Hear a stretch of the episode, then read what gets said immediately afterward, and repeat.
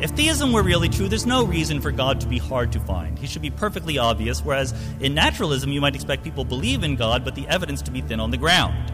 Under theism, you'd expect that religious beliefs should be universal. There's no reason for God to give special messages to this or that primitive tribe thousands of years ago. Why not give it to anyone?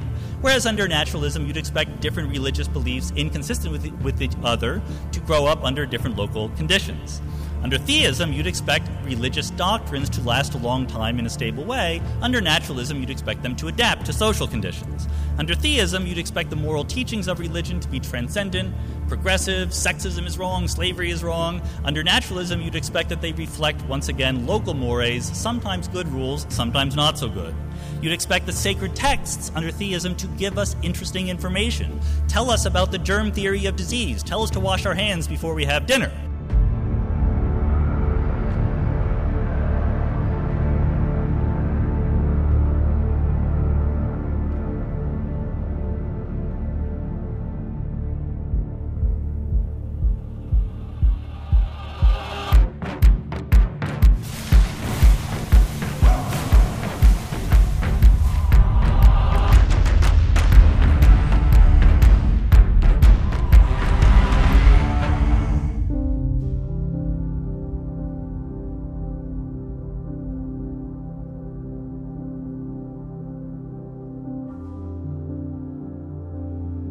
The gentleman you just heard is Dr. Sean Carroll, a preeminent world class cosmologist who does not believe God exists. It is perfectly fine, of course, for a cosmologist to have an opinion about the existence of God, but when the general public hears such statements as Dr. Carroll has made, it gives the appearance that such statements have the backing of modern science. They do not. There are no papers in physics or cosmology which define the nature and characteristics of God. To rule God out of the equation, as Dr. Carroll has attempted, one would need to make certain assumptions about the nature of God and what the evidence for his handiwork would be. We have been fascinated with the universe as long as we have existed. It is a timeless aspect of our existence to contemplate the beauteous arrangement of the stars above us and wonder what it all means.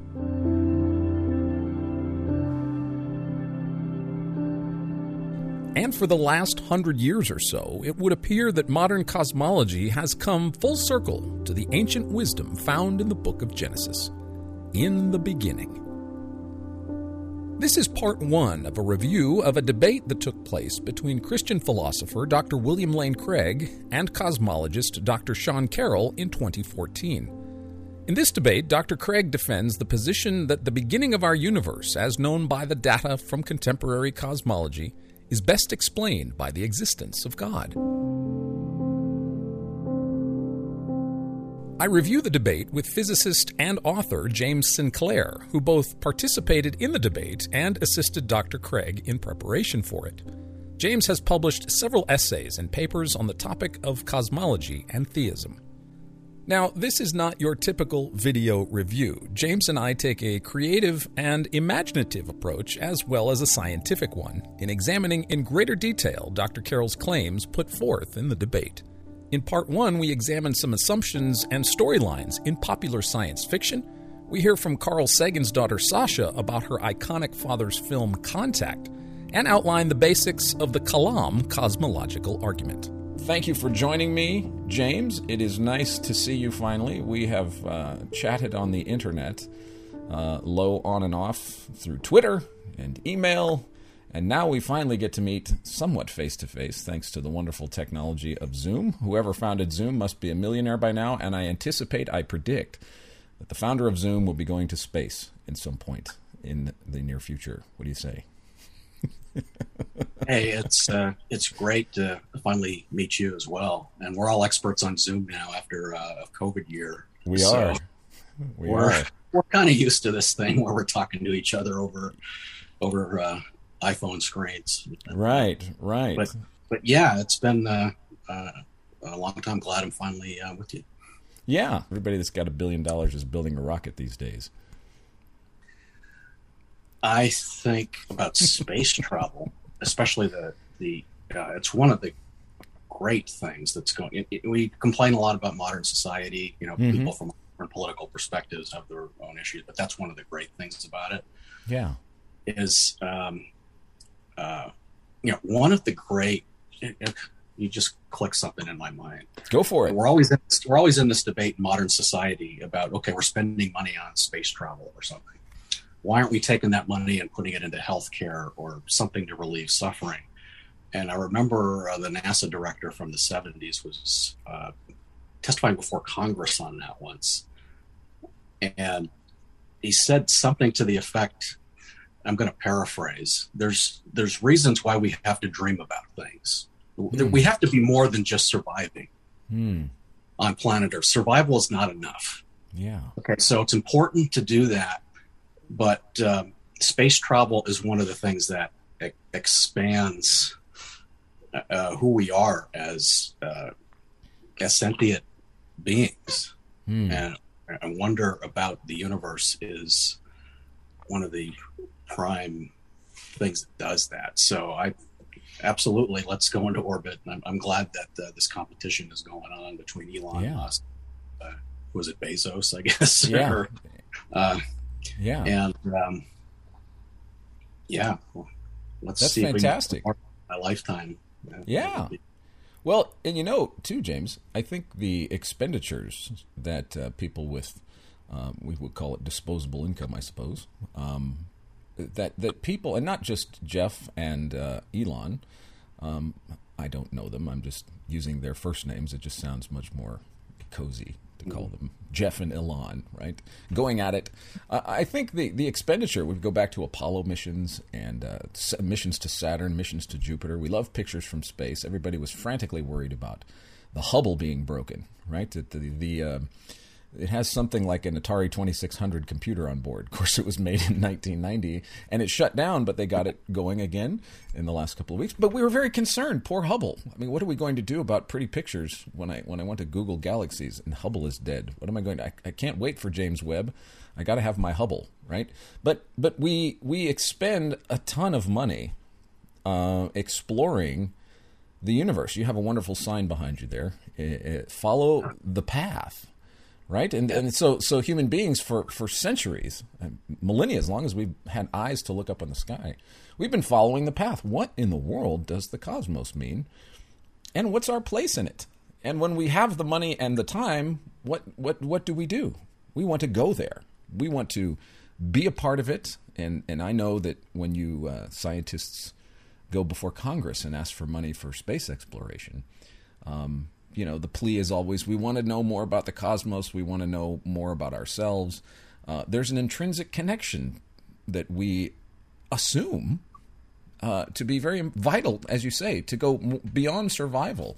Um, our, our connection to the cosmos, we have this deep desire to know what it means and to be connected to whatever that means. And of course, as Christians, you know, we go to the Bible. This is exactly very ancient uh, a thing that, that we're going to talk about this book today, uh, the 2014 debate, of which you were part with uh, Dr.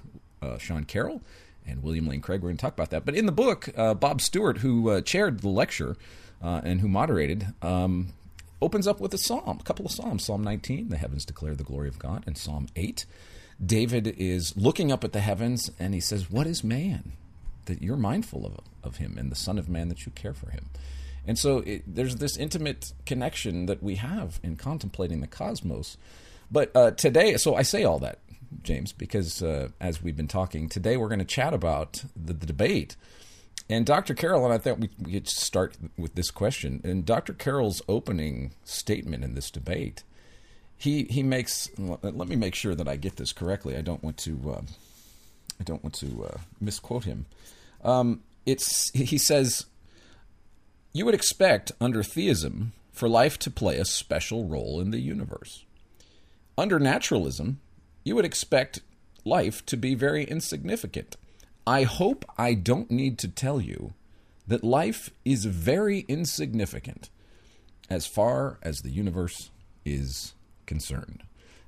You would expect under theism that the particles and parameters of particle physics would be enough to allow life to exist and have some structure that was designed for some reason. Whereas under naturalism, you'd expect them to be kind of random and a mess. Guess what? They are kind of random and a mess. You would expect under theism life to play a special role in the universe. Under naturalism, you'd expect life to be very insignificant. I hope I don't need to tell you, life is very insignificant as far as the universe is concerned. Now, that's not a cosmological statement, that's not a scientific statement. That is a metaphysical and philosophical statement about human ontology and the cosmos that has no justifiable grounds for uh, being called science. Uh, right? What do you think of that statement, James? Well, you can see right off how why are people interested in this? Because the stakes are high. Mm. Do we matter or or don't we? And I don't necessarily agree with that statement. I mean, even under atheism, the, you know, by the way, you get ten atheists, you'll get eleven opinions, and that's not a criticism of them. Right. I'm just saying there's atheists of all varieties. Yeah. Okay, so there are some like that's the Hawking. Well, Hawking was kind of like that too mm-hmm. that we're insignificant and therefore how dare we do this to the environment or whatever it, it leads right. to a, a worldview uh, so on the other hand one thing that's worth pointing out is I'm by the way, I'm a natural contrarian, so I'm naturally thinking, what are the things that oppose the thing that you just said? Okay, so I'm thinking, are there because I'm trying to think of both sides of the argument. And, and, Christians have been accused of saying that that we're the center of the universe, also, and uh, uh, and that uh, we've thought that throughout history, and that's actually not true either. Uh, the uh, through the uh, the whole Ptolemaic controversy mm. and what was really taught under that philosophy, we never, it was never taught that the Earth was the center of the universe in mm. terms of being a place, a, a glorification of it. Right. Rather, it was the, that it was the lowest point in the Ptolemaic. Uh, was a dump. Was there? yeah. So we were. So, but we get that accusation. So we uh, Christians weren't exact. So uh, I don't want to agree with either extreme that Dr. Carroll just said, and say that if you're a religious believer, Christian, or let's say the other Abrahamic uh, faiths, that it's that you're saying you're the center of the universe and you're very important and that, that's it doesn't teach that it really mm. teaches ability generally uh, an atheist i don't want to pigeonhole him into that position either thinking well, do you have to be worthless if uh, if there was no god uh, mm. the um, so I, I have a problem with that i have a you can see the interesting thing about dr carroll can I talk about the debate in a more general sense? Absolutely, wherever you want to go, James. Because I had this thought when we were preparing for this debate that this is going to come off different. I, I, was kind of thinking of it like if I was on Dr. Carroll's team, how would I face this debate? And this was significant, and because I was helping to prepare on the theistic side, and say, well, what should they be saying? And Dr. Carroll brought Tim Maudlin as one of the foremost philosophers of time in the world mm. to a debate about the Kalam argument, where one of the most significant aspects of that is the nature of time. Mm-hmm. And then didn't talk about that topic at all. And I said, What are we doing? Where you bring the form, and, Dr. Craig is one of the foremost philosophers of time also. You bring them both together on this same, similar stage, same stage, and you don't talk about this. And then Dr. Carroll, okay, so he's there. What he okay, if I if I'm in charge of team atheism and I'm saying Dr. Carroll is one of the foremost cosmologists in the world, maybe the greatest living cosmologist, I want him up there talking about the cosmology. Right. Now, is it okay for him to talk about the philosophy? Absolutely. Uh, just like Dr. Craig talks about the physics, and he's not a cosmologist. So, but Dr. Carroll ended up basing his case about the Kalam argument. I, guess I'm getting ahead of you here. No, this is great. But this is just a thought that I've had. I've said Dr. Carroll made his main case against the cosmological argument that Dr. Craig and I defend, based on philosophy and his views of causation and whether causation really exists in the real world, whether you can yeah. make meaningful statements about it. The universe is different than our everyday experience. That doesn't sound like a surprising statement, but we really need to take it to heart. To look at a modern cosmological model and say, yes, but what was the cause, is like looking at someone taking pictures with an iPhone and saying, but where does the film go? It's not that the answer is difficult or inscrutable, it's completely the wrong question to be asking. And in fact, it's a little technical, most of this, uh, my second talk here, but I think it's worth getting it right. Why should we expect that there are causes or explanations or reason why in the universe in which we live. It's because the physical world inside of which we're embedded has two important features. There are unbreakable patterns, laws of physics, things don't just happen, they obey the laws, and there is an arrow of time stretching from the past to the future. The entropy was lower in the past, increases toward the future. Therefore, when you find some event or state of affairs B today, we can very often trace it back in time to one or a couple of possible predecessor events that we therefore call the cause of that, which leads to be according to the laws of physics. But crucially, both of these features of the universe that allow us to speak the language of causes and effects are completely absent when we talk about the universe as a whole. Therefore, nothing gives us the right to demand some kind of external cause. The idea that our intuitions about cause and effect that we get from the everyday experience of the world in this room should somehow be extended without modification to the fundamental nature of reality is fairly absurd. And statements like the one that you just read, oh, we're insignificant versus mm-hmm. significant.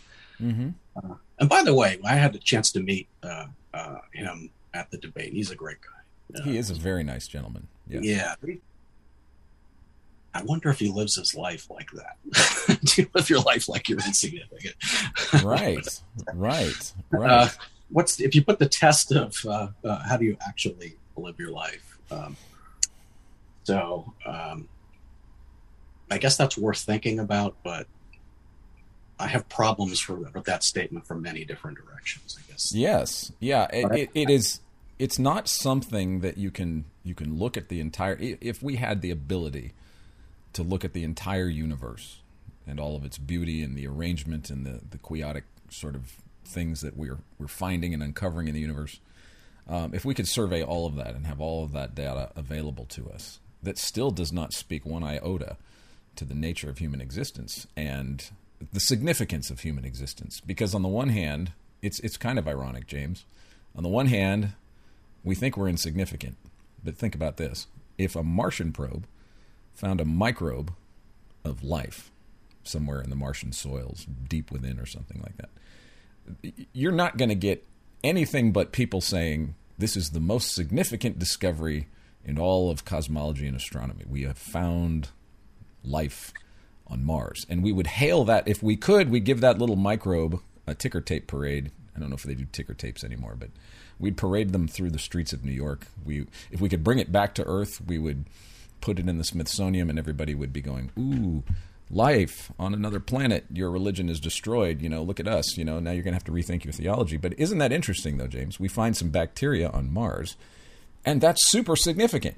We look at ourselves and we go, not very significant. I find that to be well, yeah, because that's a political thing to some degree. And I don't want to get into politics, but it's no, I don't either. But it's uh, about the significance of man on Earth and and uh, what you should be permitted to do mm. uh, with mm-hmm. that. I won't go into, it. but yeah, let me just get into your point. You know, you, to, you know, like the movie Contact. Right. If we heard a message from deep space, and we discovered that we weren't alone, we would find that very significant. Yes, we would. And the atheists would be thinking that through with their philosophy as much as uh, we Christians and Muslims and Jews and other religious believers. But, we sure would. Um, and it wouldn't. Uh, I guess you'd be struggling. Is this object? So yeah, we're asking: Is this objectively significant or just subjective? Well, it's kind of not. Yeah, I, I it'd be objectively interesting if the universe was full right beings out there, which is why so much of our literature and our science fiction and our movies and everything, where we're just in love with that subject. We are. We absolutely are. I mean, if you look at the stretch of Hollywood going from uh, the early 20th century, H.G. Wells, all the way to Steven Spielberg and uh, um, you know George Lucas. Um, it, are we, you know, at, at, some point we have this theme where the aliens hate us and they want to kill us, and then we have the benevolent alien. Uh, you know, Contact is definitely a benevolent alien. We have ET, benevolent alien. We have Star Wars with some benevolence and malevolence going on. Um, and so, you know, in our minds, we've had about a century or more, if you want to argue, of of, of scientific literature, uh, science fiction, which you know, Star Trek, you name it, it's just crazy popular um, in our culture today. We are primed to think about this, and now we have the government report coming out about UFOs. We have more government transparency about unknown objects, and this continues to be a fascinating subject. Whatever those are, as you say, what is what would be would it be objectively significant or is it subjectively significant um, in terms of what that would mean? Interesting point about Cosmos or uh, Contact that I'll I'll share with you. Just are you a Star Trek fan by any chance? Uh, I am, but I'm not as uh, you know. I, when I was in kindergarten, I had the James T. Kirk Star Trek stuff, and I my dad watched Star Trek, and I probably have as a child have seen all the episodes because dad watched it religiously. Um, but I, I'm not, as an adult, I did not develop my um, a formidable uh, techie vocabulary, but I'm I'm pretty conversant in Star Trek lore. So. They had an episode that was really poignant in the original series, which gets right to this topic. Would it be significant? Is it significant to have someone else in the universe? Mm.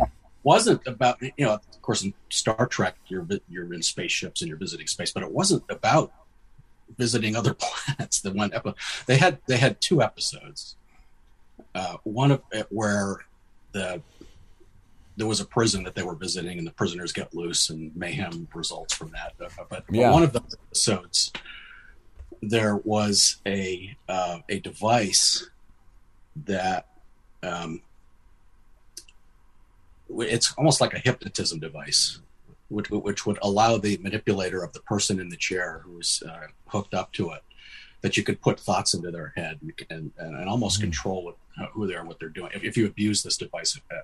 And uh, in the end of the episode, the bad guy, by accident, ends up in the chair, and the device is on, and by accident, and so he's like under the control of it. Only nobody's talking to him, and he literally goes insane because there's not someone, even a torturer, in his world with him to talk to him.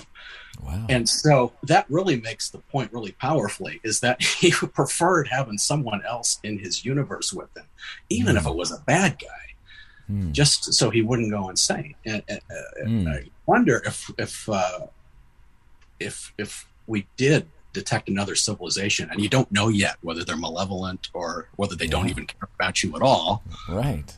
Whether uh, or or they're nice, they're they're going to come here and cure cancer or something um, you don't even know yet, but just the what the thrill would be of knowing that they're out there and we're not alone. Mm. It's, it's that part of the, we really we really are social beings. We're not meant to be alone.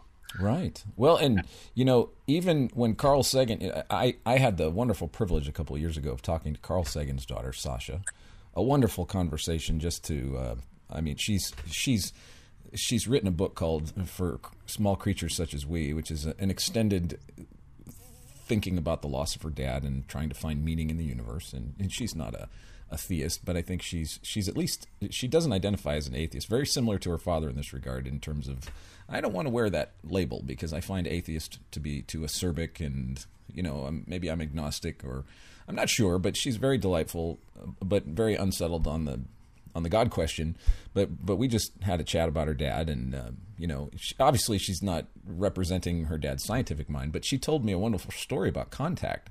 A bit about uh, contact. You are Alexandra in the preface, correct? Yes. That yes. Is, you Sasha wanna... is the Russian. Sasha is the Russian diminutive for Alexandra. My father's father was born in Ukraine. Um, yeah. So we, I was, I, I, my, my real name is Alexandra, but everyone calls me Sasha. Well, that was really cool to know because I didn't know for the, I like Contact, I really do, and I actually like the book better than the movie. So, uh, your mom yeah. and dad worked well, that, on it. I feel like that happens with books and movies. The yeah, you know. And your mom and dad worked on this together. Is that correct? Absolutely. They, so they they started out. They wanted it to be a movie. They they saw it as a movie. Mm-hmm.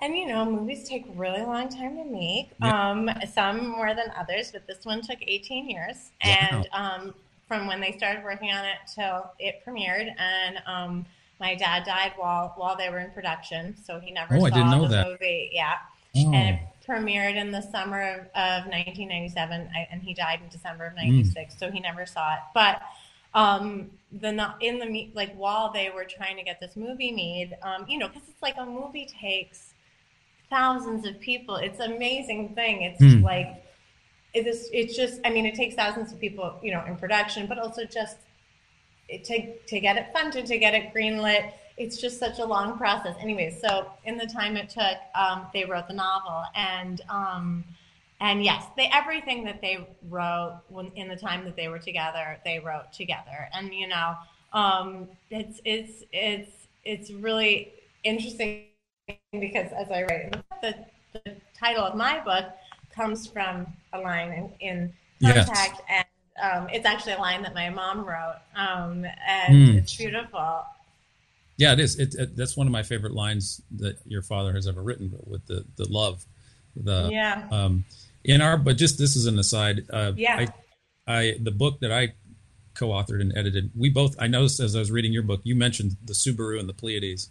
Mm-hmm. I did. I did too in my introduction. Talk talk. Oh, that's so funny. So that was fun. Um, but um, in relation to contact, I had a couple of thoughts that sort of came together as I was reading your book, and one of them, uh, this goes along with what you said at the end of page two thirty five, which I thought was uh, wonderful. Oh, I have my talking about here. yeah. There you go. So you're you wanted to you were talking about uh, a wonderful paragraph there at the end, the 2nd mm paragraph. Maybe at the stroke of midnight, on the longest night of the year, we imagined we'd slip into our room, gently wake them up by whispering into their little ears. We have something wonderful, something epic, something thrilling to tell you, something so large and magnificent that no human being can stop it. Uh, you know, starting tomorrow, the days will get longer again, and slowly the plants will bloom again, and the sunshine will return, and summer is coming. And that's so hopeful, yeah. and it's so it's so touching. But it, it reminded me precisely of the last couple of chapters of Contact, where mm-hmm. especially especially moving is where Ellie, you know, meets her her you know father. Um, yes, in a way, right? Yeah. In a way, you know, uh, mm-hmm. he had called her from the stars, and she had come.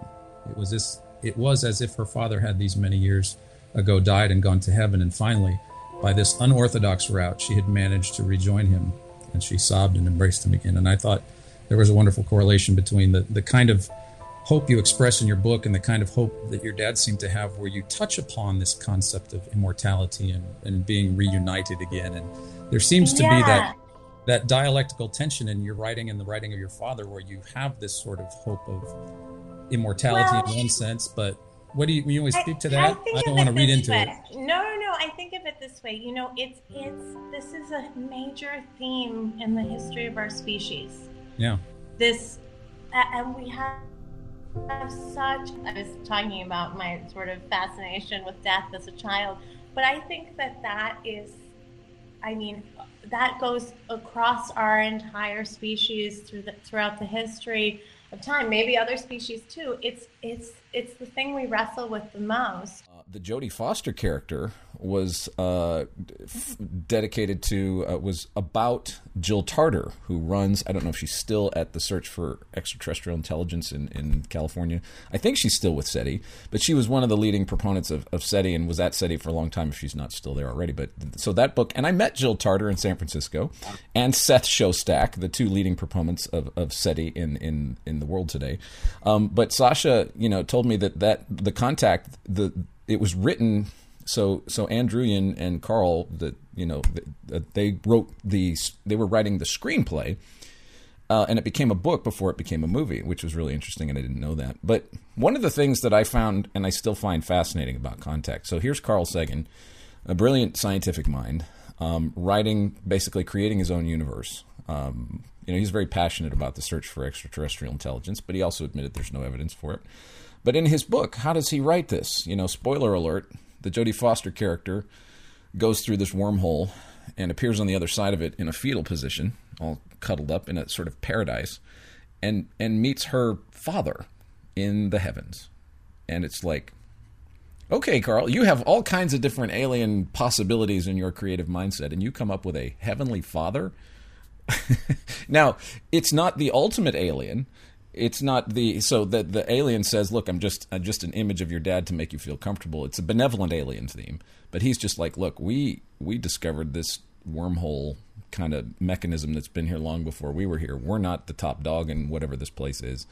So your mind is drawn fascinatingly to beyond, wow, so there's like some archaeological cosmology going on here. What's going on? Who are these beings? They're obviously super intelligent. But how about that, James? That that that the contact would have this you know, to me the Sagans could have made up anything. And they make up this uh this heavenly well, father. Yeah. And that reminds me of uh, the Matrix movies, where the Neo character is who he's basically the Jesus Christ character. Right. He gives himself, he sacrifices his own life for yeah uh, his people. Uh, so there's that shows up a lot in science fiction as mm-hmm. well. But something that's endemic to our thinking. Yeah, uh, the right. idea. We need a like that Star Trek journey, episode. A journey to atonement, a journey to salvation, right? Self-sacrifice. Like, uh, was it? In, is it in the Book of John where Jesus talks about, uh, you know, the greatest love is to give your life for yeah your fellows. So. Greater love has no man than this, than he laid down his life for his friends, and so that is interesting. We find this theme. I just did a wonderful sh- uh, podcast with Dr. Louis Markos of Houston Baptist and he's written a book called Myth Made Fact, uh, following in the footsteps of Lewis and J.R.R. Tolkien, finding Christological themes in the Greco-Roman mythologies. Uh, so as as bridge building, like Paul did in Athens and Mars Hill, and I think there's a tremendous uh, rich field to mine in our own modern mythologies of science fiction. As you say, follow the path to conflict, to uh, resolution and sacrifice uh, in in the cosmic world. You know, C.S. Lewis had this thought that if you're going to do a space, if you're going to do space, or if you're going to do a science fiction uh, work of science fiction, you need to have as the character. You need to have the universe be a significant character. You just can't uh, have a love story on the moon. Well, you don't need the moon for that. Lewis says if you're going to have something going on out there, you need to have it be relevant to why it's out there, not just as as a green screen behind you in our language. And I think he's absolutely right. And what he's saying is that the fabric of our creation is is is is not just a backdrop to, backdrop to our existence, but as as a pointer to something far greater than than than just ourselves or the scenery, right? Yeah. So Interstellar is one of my favorite mm-hmm. movies. So and there there the universe is definitely on display as a character in many yeah. different ways. And it is a love story, but it's a father daughter love story. Yeah. Yeah. And it's really poignant where in the end he goes back and because of the time difference, because of relativity, he's now younger than his daughter and she's on her deathbed when he finally finally keeps his promise to come back. Yeah. Yeah. And so it's it's a we can't escape this this moving narrative that we have. Even the Marvel movies. I mean, they're not necessarily well, they are cosmic. I mean, these are beings from. By the way, world. sorry for the spoiler alert. If you haven't seen Interstellar, I'll put that. I'll put that. Dis- I'll put the disclaimer in the notes. I'll say spoiler alert. If you don't want to watch, if you don't know the ending of some of these movies, don't watch this. Um, I love but, the uh, soundtrack for that also. Yeah, it's beautiful. It's beautiful. Well, you know, you you have the perfect thing there. You have beautiful imagery. You have a moving story. You have compelling music. It's art in and of itself. The cinematography is art, and and and so encapsulated in that a, a, movie that is well done or a story that is well told is set decoration, right? Shakespeare was brilliant at this. You know, he could do this. That that the best stories have the best atmosphere, the best drama, the the best arrangement, the music or whatever. Um, and uh, I can't. I'm still moved by Star Wars music. You know, it's like wow. I mean, Williams anything John Williams does, you know, if you, it's just amazing. I fire up Indiana Jones in the car whenever I'm kind of down. I'm like, turn this dun dun dun dun dun dun. You know, I mean, it's not a space movie, but it's it's still you're it's a cosmic battle, good and evil, right? The, the Jones, you're just like go, right? He's he's pretty yeah. much like the Harrison Ford character in Star Wars, the Maverick, who just saves the universe to some degree. So we have this woven in here. So we say all this to say, in, in reference to Carroll's point that we are inconsequential seems quite contrary to our own creative expression, not to mention expenditures in relation to our yeah. relationship with the universe. It just seems his to be point is his point is not wrong or stupid, or right? I can see where that thinking that's that might be the first thing you're going to think.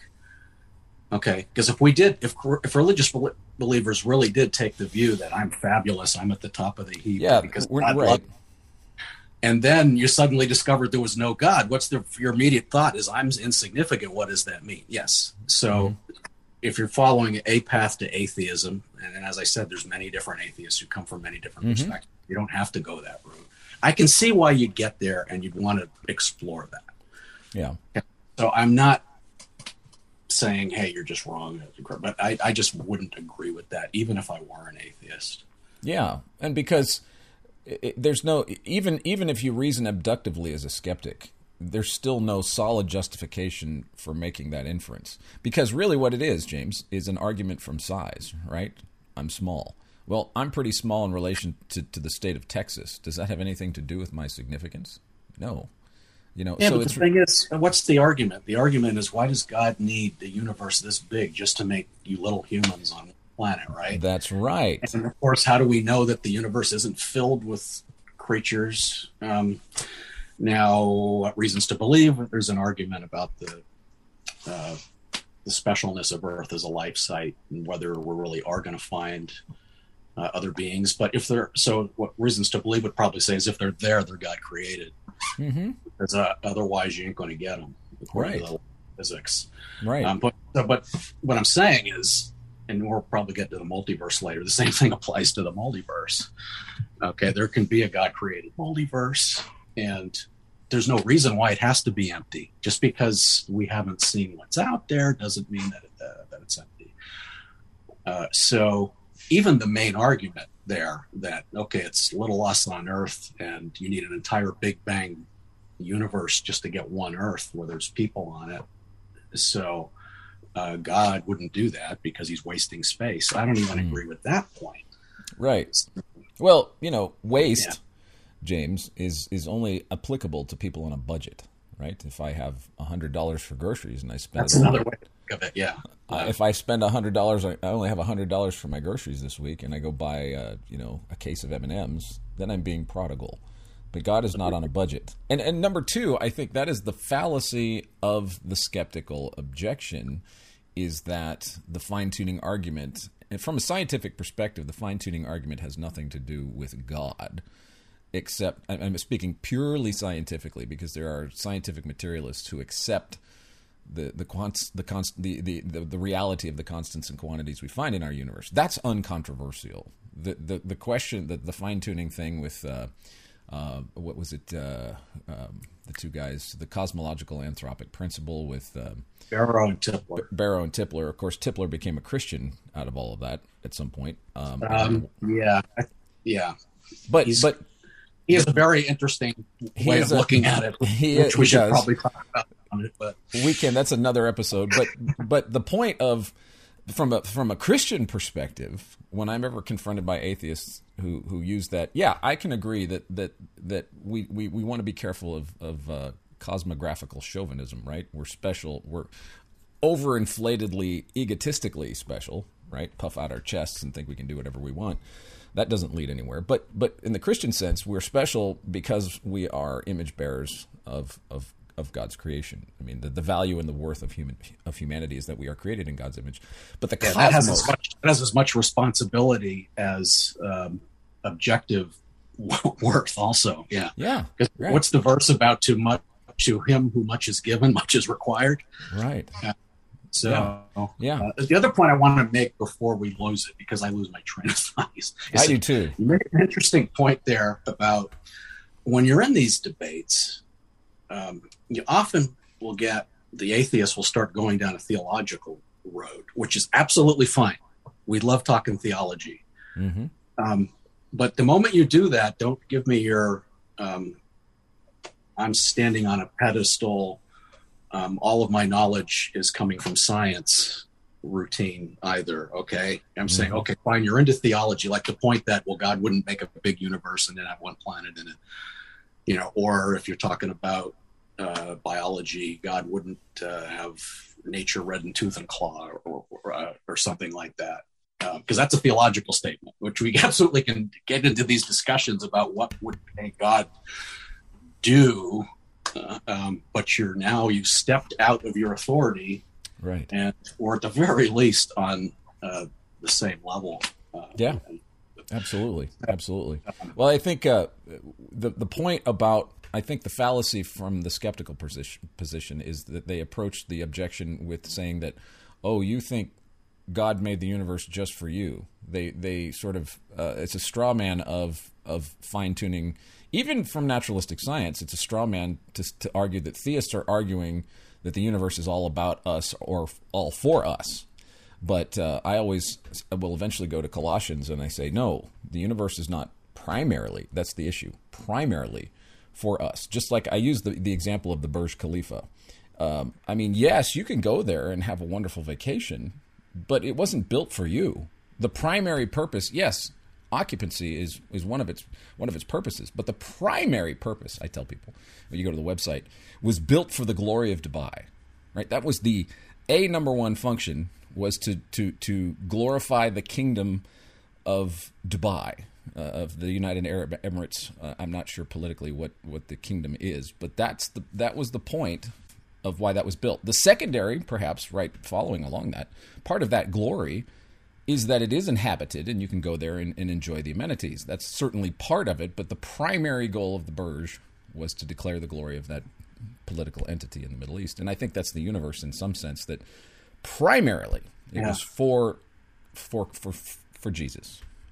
So yeah, yeah, it's not there's more to an issue like that than just the simple idea that hey, we're we're glorified because you made the universe for us. Yeah, I, I like right. the uh, the Perelandra series by uh, C.S. Lewis. You know, it's mm-hmm. dated in terms of its science now, mm-hmm. but the philosophical ideas in it are great. I, I recommend it. Yes. And so what happens in there is that we uh, people on Earth discover a way to visit other places in space. You know, in, in, in there are other planets in C.S. Lewis's original. Right. But you could, right. could imagine I have an interstellar ship and I go visit somewhere and the the interesting idea there is, what if you go and then and you visit, and it's this whole other world that God has set up, and you're now interfering in someone else's uh, path to redemption, you know, and uh, you're not you weren't supposed to.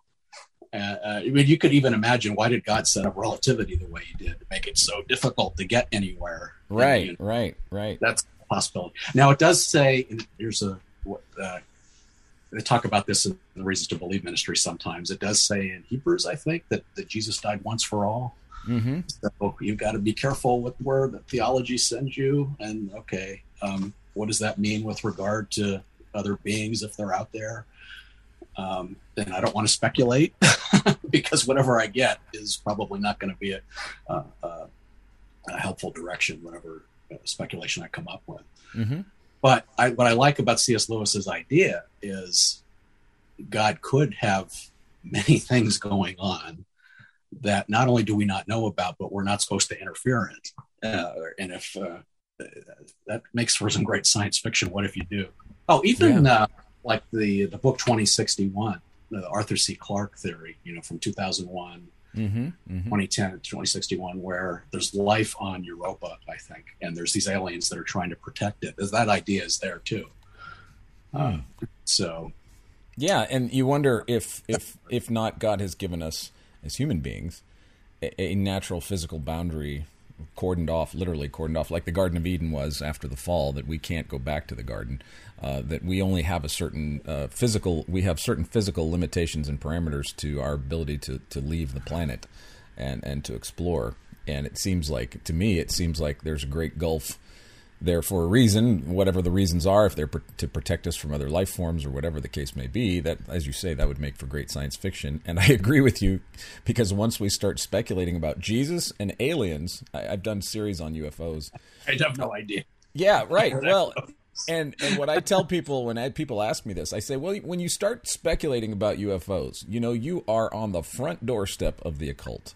Because imagine some guy coming out with a theology about Jesus and other planets James, what are you going to think? Immediately, you see this internet, this YouTube video. Um, in fact, uh, Richard Carrier, the Jesus mythicist historian, uh, has a book coming out. I don't know. It's called Jesus from Outer Space.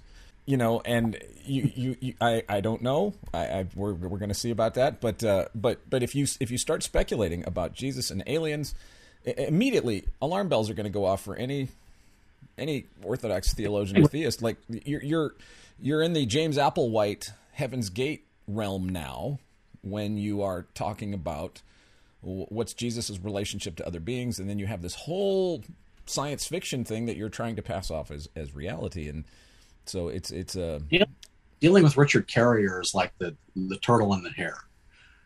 Uh, the you know, or like the uh, the thing that uh, Donald Rumsfeld and probably others said a while known back. unknowns. That, that, that, that, well, no, I'm talking about the one about uh, you know the lies go around the earth three times before the truth puts its boots on. Oh, okay, yeah, yeah, yeah, um, yeah. So, I mean, I'm still thinking.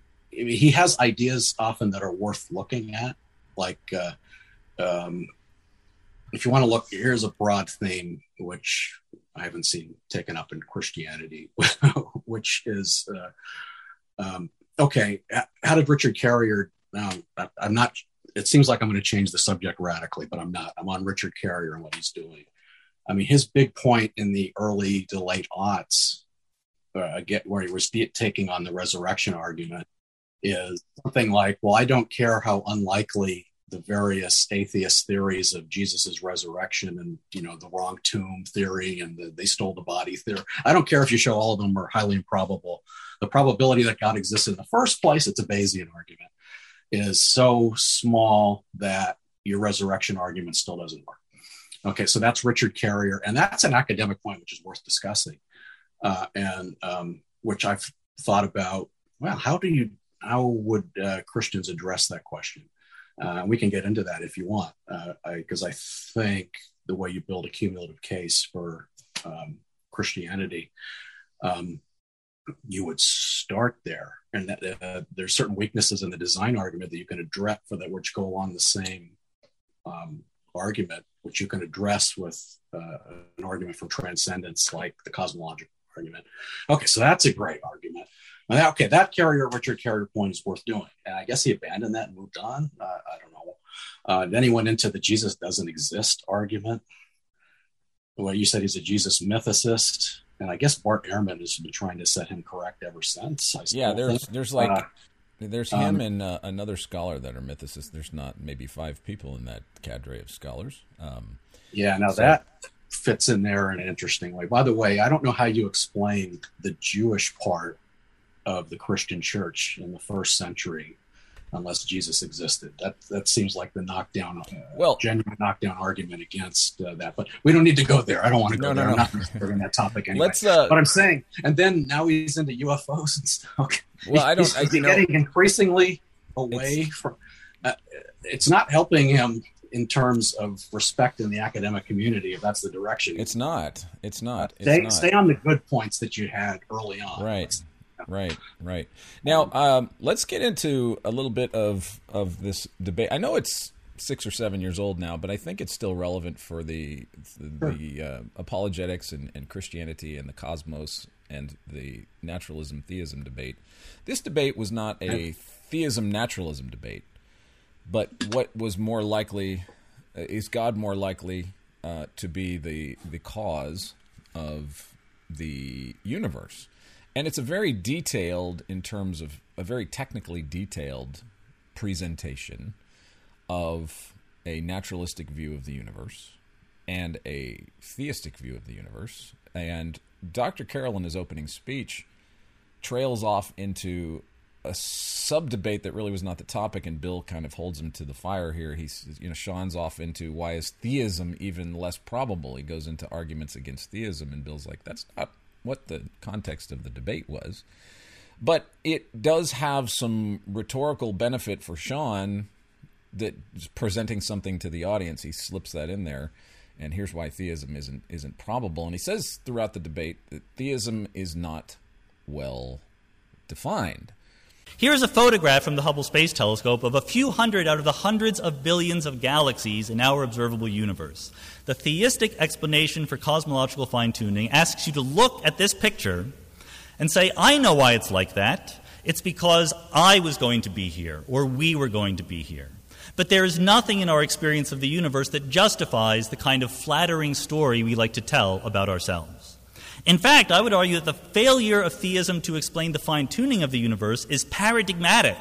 It helps understand the other ways in which theism fails to be a better theory than naturalism. What you should be doing over and over again is comparing the predictions or expectations under theism to under naturalism. You find that over and over again, naturalism wins. And I'm going to zoom through these. It's not the individual arguments that are important, it's the accumulated effect. If theism were really true, there's no reason for God to be hard to find. He should be perfectly obvious, whereas in naturalism, you might expect people believe in God, but the evidence to be thin on the ground. Under theism, you'd expect that religious beliefs should be universal. There's no reason for God to give special messages to this or that primitive tribe thousands of years ago. Why not give it to anyone? Whereas under naturalism, you'd expect different religious beliefs inconsistent with, with each other to grow up under different local conditions. Under theism, you'd expect religious doctrines to last a long time in a stable way. Under naturalism, you'd expect them to adapt to social conditions. Under theism, you'd expect the moral teachings of religion to be transcendent, progressive, sexism is wrong, slavery is wrong. Under naturalism, you'd expect that they reflect, once again, local mores, sometimes good rules, sometimes not so good. You'd expect the sacred texts under theism to give us interesting information. Tell us about the germ theory of disease. Tell us to wash our hands before we have dinner. Under naturalism, you'd expect that sacred text to be a mishmash some really good parts, some poetic parts, and some boring parts and mythological parts. Under theism, you'd expect biological forms to be designed. Under naturalism, they would derive from the twists and turns of evolutionary history. Under theism, minds should be independent of bodies. Under naturalism, your personality should change if you're injured, tired, or you haven't had your cup of coffee yet. Under theism, you'd expect that maybe you can explain the problem of evil. God wants us to have free will. But there shouldn't be random suffering in the universe. Life should be essentially just. And at the end of the day, in theism, you basically expect the universe to be perfect. Under naturalism, it should be kind of a mess. This is very strong empirical evidence. Now, I know what you're thinking. You're thinking, but I can explain all of that.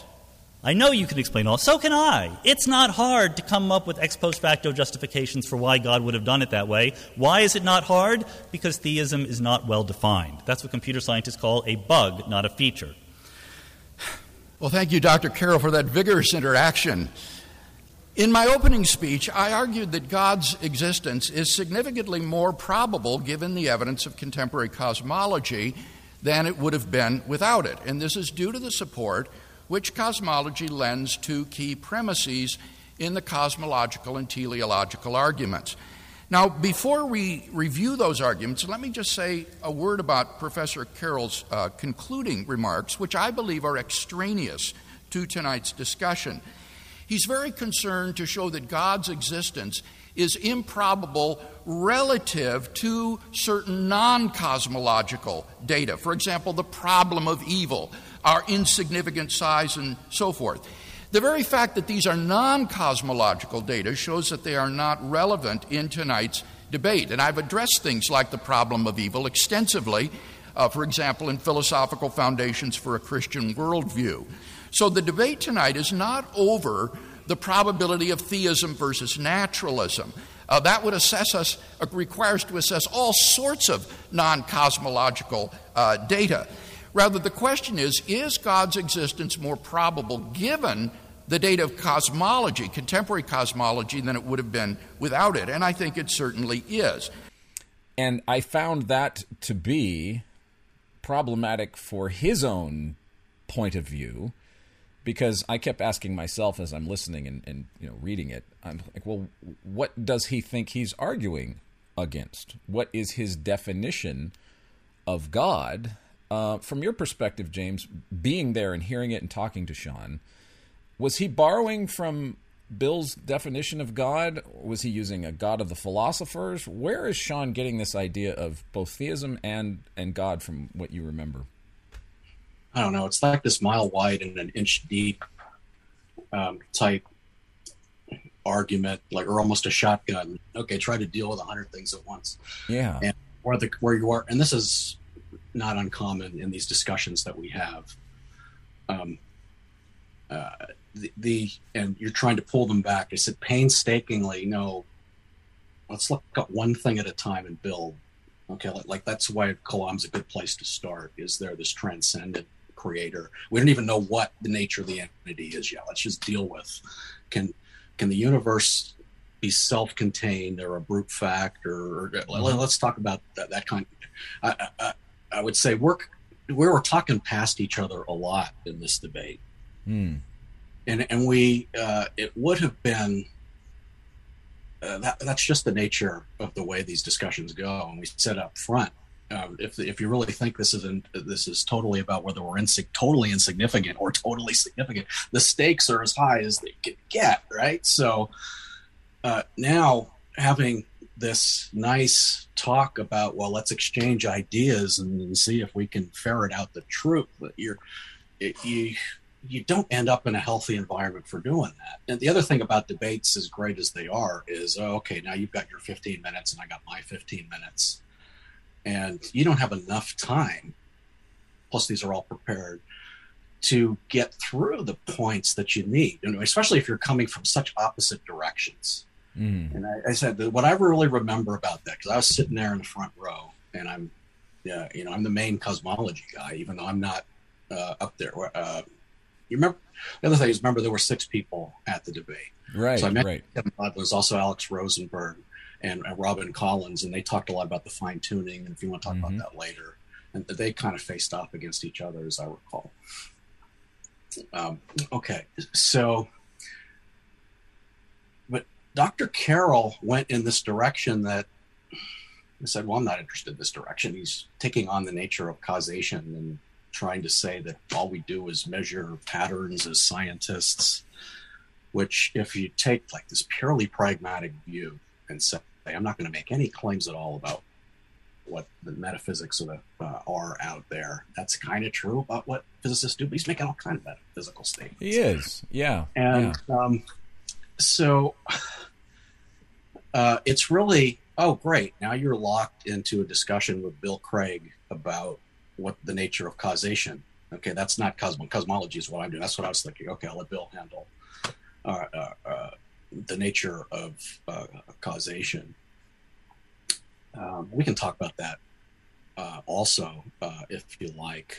I think that there's a pretty good argument out there that comes from philosopher Robert Koons uh, and Alex Pruss, uh, Christian philosopher, has used this a lot uh, about why we think that you don't get reasonless processes that happen. Yeah, I want let's let's let's go there just in, a, in as simply as we can because one point that Sean makes in this debate is that his claim, which is metaphysical, philosophical, is that we can't look at. He's basically shooting down abductive reasoning in this sense. He says, and I'm paraphrasing it, but he does make the point: we can't apply. We're not allowed to apply our own understanding anthropologically of causation. Why is there coffee in the cup? Well, I just I just poured I just poured some, right? Uh, so there's a cause. Why is there coffee? I can I can go back to a cause. And Sean says, you know, when it comes to the vacuum of space, right? The vacuum. Sorry, I just had it handy here. I've been vacuuming, so. when it comes to the vacuum of space, or or or the beginning of the universe, or what what's out there, Sean is saying you're not allowed to abductively reason about this because the vacuum of of a quantum fluctuation is so unlike anything we know that we're not allowed to apply our abductive logical inferences to this. But, but, you're not. You know, when you get into the, like the Leibnizian argument, which Alex Pruss defends, that's a metaphysical argument. Mm-hmm. You're not sitting here being pragmatic and about what's in our universe and what we can see and then trying to extend that outward. You're making purely metaphysical arguments. Mm-hmm. And the, the argument I like uh, is uh, from Koons is a, is a skeptical argument, which says, well, let's see what happens if you permit things to come into being without causes. And if that happens, you end up not being. I'll give you the the, the short uh, answer. You, it makes it impossible to do science, which means mm that's our knowledge base. That's where we generate knowledge from in the post Christian society, right? Mm-hmm. So if I can't do science, you just sawed off the branch you're sitting on. So do you really want to make that argument? Uh, right. the, uh, if it's possible to do science, then you don't get reasonless processes. That's, That's right. I mean, what's the what's the and and and and he says he said this a couple of times, and um, um, where where it's like that's the wrong question to ask about the universe. He he uses this phrase that I've heard him uh, and seen him write about in his blogs that asking where the universe comes from or why the universe exists, he calls it metaphysical baggage, and he says we should discard it. And so to me, I'm like, well, Dr. Carroll, how do you look at the universe as a cosmologist and a physicist? And so while I'm sitting there, sorry to interrupt, but no, uh, that's fine. Um, I'm saying I'm not doing that. That's what I'm sitting there thinking in the audience. Stop trying to pigeonhole me. I'm trying to figure out what happened. I'm trying to sit here and think, well, what kind of things could could is the could the universe just be sitting there hanging in eternity, uh, um, as just some you know block object, uh, or does it have to come into being? And if it do, do things need uh, uh, what about necessary versus contingent entities in, in, metaphysics, and he's he's trying to pigeonhole me uh, into some particular philosophy of how you do knowledge generation, which we'll call science. And I don't I end up not agreeing with them. This is how this debate went. I don't end up not agreeing with any of his premises. So anything that comes after that is, you know, fruit from the, the bad tree, you know, so I don't care. It, it doesn't follow. Uh, so I mean, the whole point about Kalam is to painstakingly start at the beginning, and I'm not even asking the why question. Mm. I'm, I'm, not. I'm not doing a why, and I'm not. Uh, uh, uh, I, I think the simplest form of the Kalam argument just asks if there is a cause, and it doesn't talk about what the nature of it is. That's a mm-hmm. separate argument. And if you mm-hmm. read uh, Dr. Craig uh, and, uh, and, and my article in the Black Ball Companion, the last part of that are what we call corollary arguments that talk about what the cause may be. Mm. Okay, and it's uh, you end up with well, it must be very powerful. It must be that it must be capable of creating time. You know, and, it, and it, it, ends up with being that looks a lot like God, mm-hmm. and what Thomas Aquinas would call God. Um, but uh, the simple Kalam argument itself isn't even asking this why question. It's just saying, well, let, us just name the premises. Uh, the first premise is that which begins to exist as a cause. And we'll call it a small c, not a capital C cause. Mm-hmm. Okay. And then the second premise the universe began to exist. Therefore, the universe has a cause. And this is something which is transcendent. And I mean, not in a geographical sense. Mm-hmm. It's not like the universe is over here and God is over here in heaven somewhere. And that's enough. You're actually not talking in that. You're talking in an ontological sense. Mm-hmm. there's an entity which must transcend the universe itself.